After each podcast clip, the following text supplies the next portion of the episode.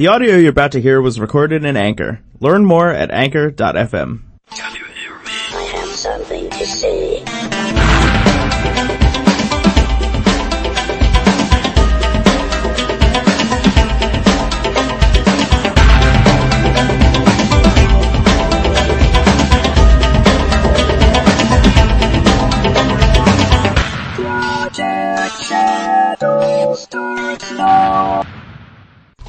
Hello, everybody. Welcome to Project Shadow, episode number 582 Olivier and the Cursed Child. My name is Charlie. You might know me better as sci fi fantasy writer C.E. Dorset, and I want to know what you thought about yesterday's episode. I'm really excited about this. We've started recording on Anchor, which gives us the ability to record throughout the day, get your call ins, and really try to make this the most interactive podcast we possibly can. The next day, the sound goes up, the archive of the day's show, I should, guess I should say, goes up on the podcast feed for everybody who wants to listen to it that way. So you get it however you want it. You can either listen to us throughout the day on Anchor, or you can listen to us the next day on the podcast feed. I'm really enjoying this. I hope you guys are too. There's a lot of changes coming. They're going to be doing a lot of updates to the app.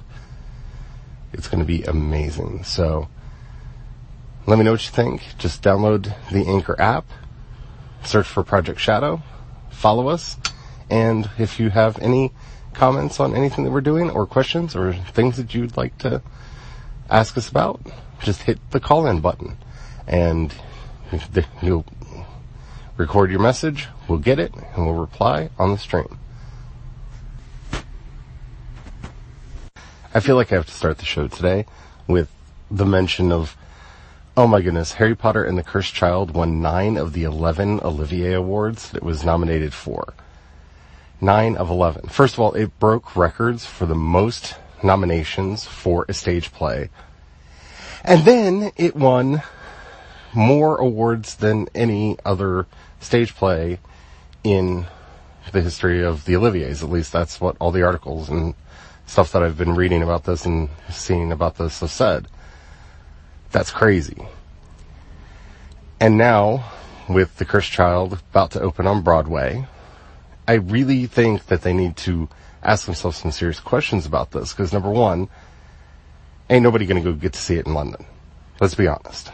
The ticket prices are insane. It's sold out forever. It's like Hamilton of London.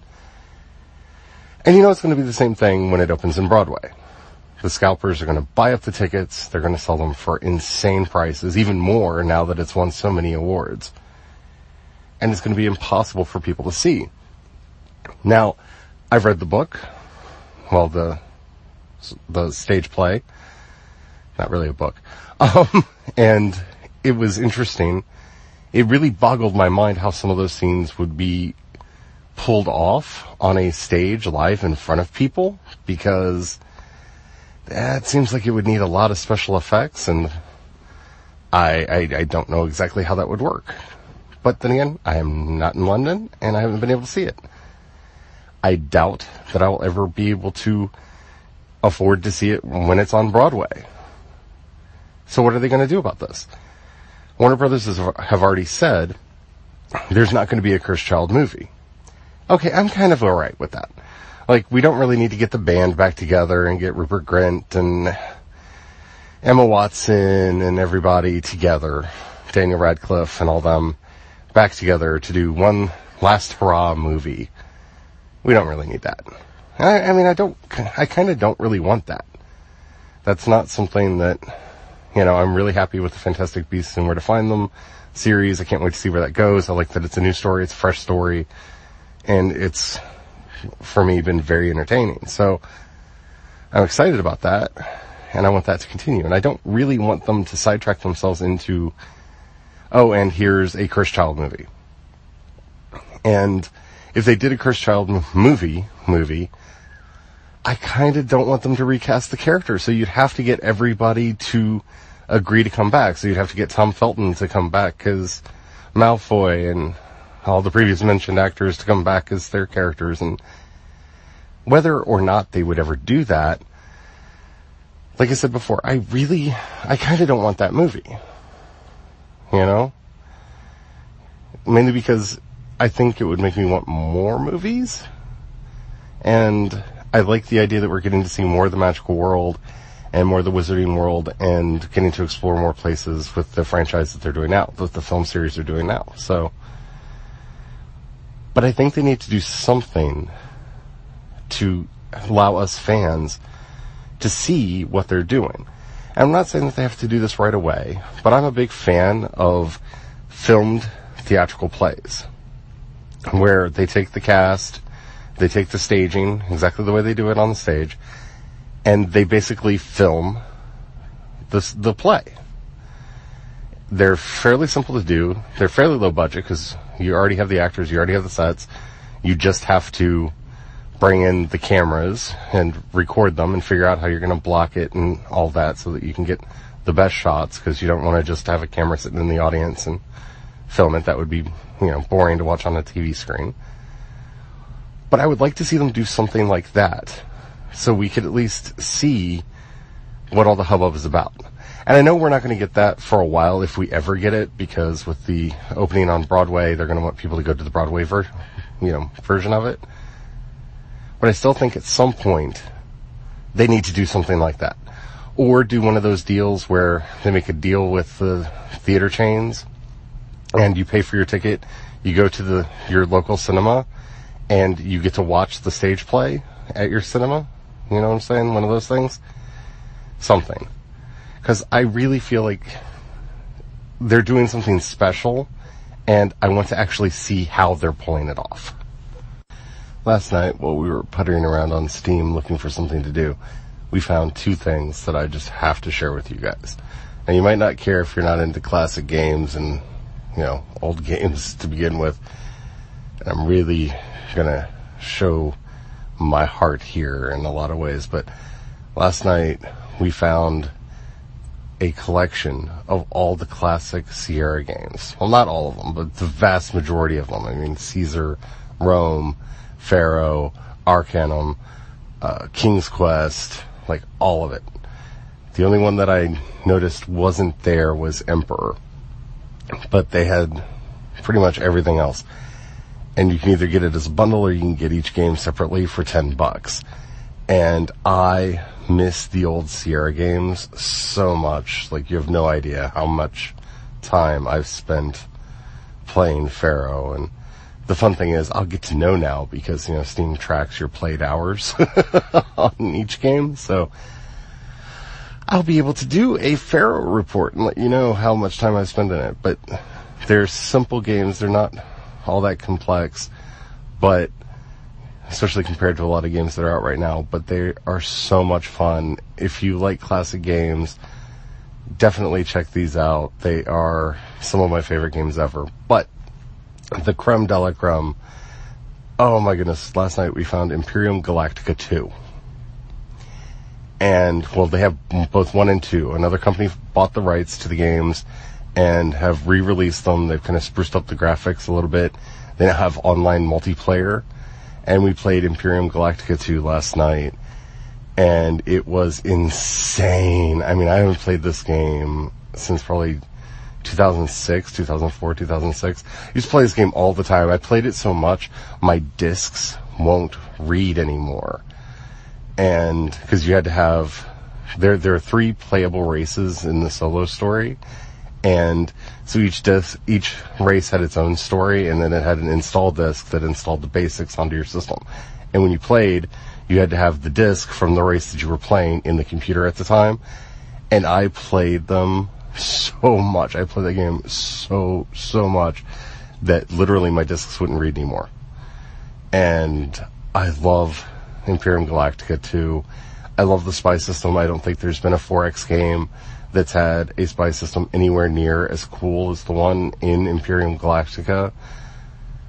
I, I kind of like the one that's in Endless Legend, but it's not anywhere near as awesome as the one in there. And of the three of us, I survived longest. um, Brian was the first to die off. uh, his empire was just eaten up by the Cheblons like right away. Uh, Johann was the next to just get eaten because he was relying on space stations. And his fleets did not take out the Cheblon fleet when they came for them.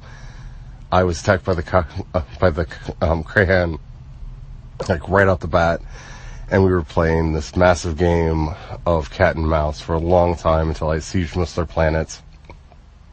And between me and the Cheblon, we ended up conquering them, and then the Cheblon declared war on me, and we were fighting it out. And oh, it was so much fun. Like I almost forgot how much I enjoyed this game. It it it, it is truly one of those games that is my lady jam. It's old, the graphics, like I said, they spruced them up. They didn't change anything. So, like if you're playing the Shinari like I was, you still have the bulbous red fleets on the map and all that. Like they didn't modernize the graphics. They just kind of updated them so that they don't look all pixelated and nasty on a modern monitor with a modern graphics card. But uh, definitely, if you're a fan of classic f- games and you've never played these, or if you're a fan of these, call in and let me know your favorite story with Imperium Galactica 2 especially. I would love to hear it. I am so excited these games exist. 10 bucks a piece, not a lot of money. I, I, I don't know. I am just thrilled to have this game back in my life.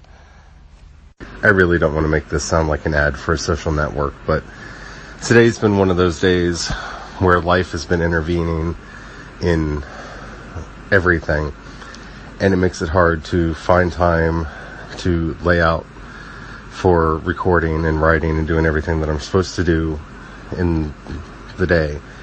And it's one of the reasons why I put the podcast on hiatus for such a long time. But thanks to Anchor, now, anytime I have a free moment, I can just pick up my phone and record a segment or do what I'm doing right now, and that's just talk honestly with you all, because I feel that I owe that to everybody. I looked at the stats for yesterday's episode when I posted them up on, you know, when I posted the episode today, and I, if I sound emotional, it's because I am. You guys have stuck with me through so much, and I really don't deserve an audience as loyal and wonderful as you all are. You know, I expected to see maybe a couple downloads, and there were hundreds of downloads. And I really didn't expect to see that. And I want to do better by you guys, and I'm going to do everything that I can to do better for you and I'm just so grateful that I have a tool like Buffer. I'm, I'm sorry, not Buffer, like Anchor, that makes it easy for me to keep the podcast up and running and keep it going. And, you know, it's been exciting to see some of the applause coming in today, and we've gotten a cu- couple new follows over there, and thank you for that, for all the new listeners but I mean, this has been a long journey. You know, you know, we've been podcasting for oh lord, it's got to be a decade, about a decade now. I'm gonna have to actually look that up. I think it's been about ten years now, and since we started on this road together, and you guys have stuck through me through so many different things, ups and downs over the years, and I just had to take a moment to say thank you, and I really want to know what you think of the format that I've been trying to do. I know you've only heard one episode in this one, but you know, I'm trying to bring stories that I find interesting to you guys. We're going to try to have Brian on as often as his schedule allows. And just kind of more personal, honest talk.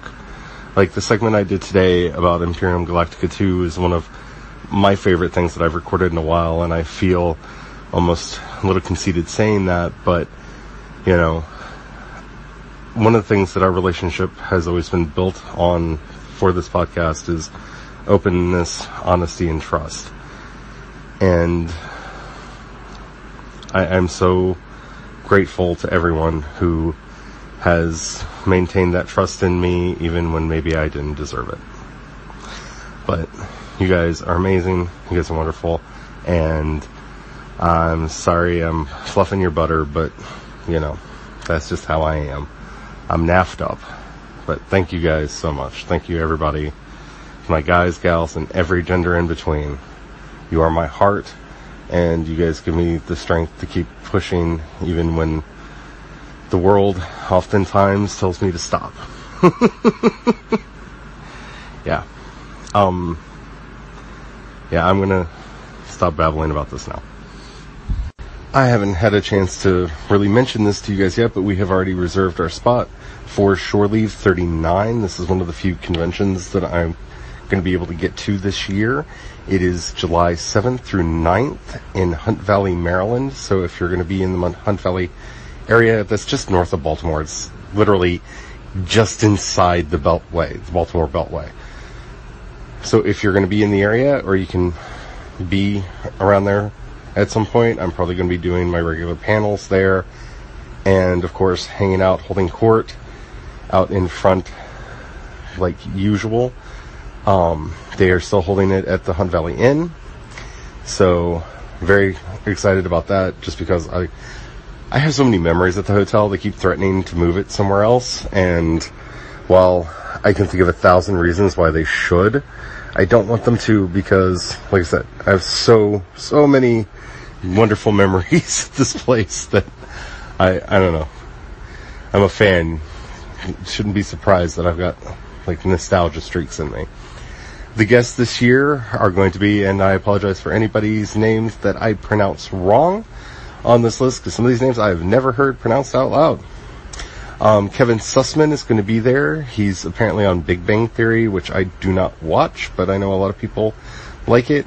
I got watched it for the first couple seasons, and uh, yeah, apparently he plays uh, Stuart Bloom on that. He was on Weeds. He played Terry. He was on Ugly Betty as the annoying waiter. He was in AI, and yeah, so he's going to be there. Then the people that, of course, I'm really, really excited about. Marina Sirtis is going to be there. That's Lwaxana Troi from Star Trek The Next Generation. And, of course, Demona from Gargoyles. And she's been in a bunch of other stuff as well. Really excited about that. Probably try to get in to see her panels. Michael Dorn's going to be there, of course, from Star Trek The Next Generation and Star Trek Deep Space Nine which I think is the better Worf episodes. I mean, he did had some good ones in um, Next Gen, but I think he really came into his own as a character on Deep Space Nine. Uh, apparently, he's on Teenage Mutant Ninja Turtles playing Captain Mozar, and yeah, so he's going to be there. For those of you who are fans of Battlestar Galactica, we have Michael Hogan, who played um, Tigh and we have Luciana Carro, who played Kat. They're both going to be there, so there's some exciting stuff there. If you are a fan of Dark Matter like I am, the rest of the celebrity guests will excite you. Jodelle Ferland, who plays five, Mark Bendavid, who plays one, and Michael. Here's where I get in trouble here. Dapud, Dapud, D-O-P-U-D. Sorry, sorry, Mike. I don't, I don't know how to pronounce your name. He was uh, star- in Stargate SG-1. Um, he played several characters on that, and he is uh, Eric's Nero on Dark Matter. He was also on Battlestar Galactica as Specialist Gage. So it sounds like it's going to be a good panel of celebrity guests this year. Of course, I'm going to be there. Uh, a lot of other writers are going to be there. Keith DeCandido will probably be there. He's always there. Um, I don't know who else is going to be there. I don't know if Peter Wacks is going to be there, but I've seen him there a couple times.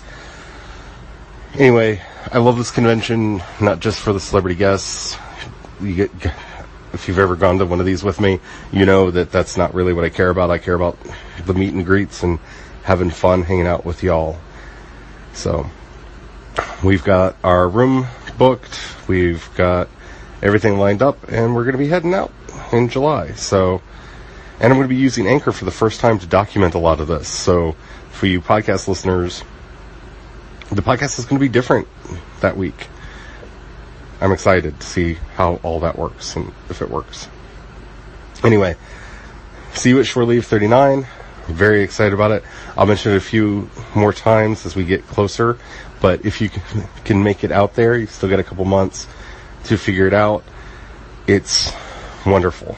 It really is. It's a great convention, great people, and you'll get to meet the uh, only person on Earth that I refer to as my captain. So, hopefully, we see you there. The audio you just heard was recorded in Anchor. Learn more at anchor.fm.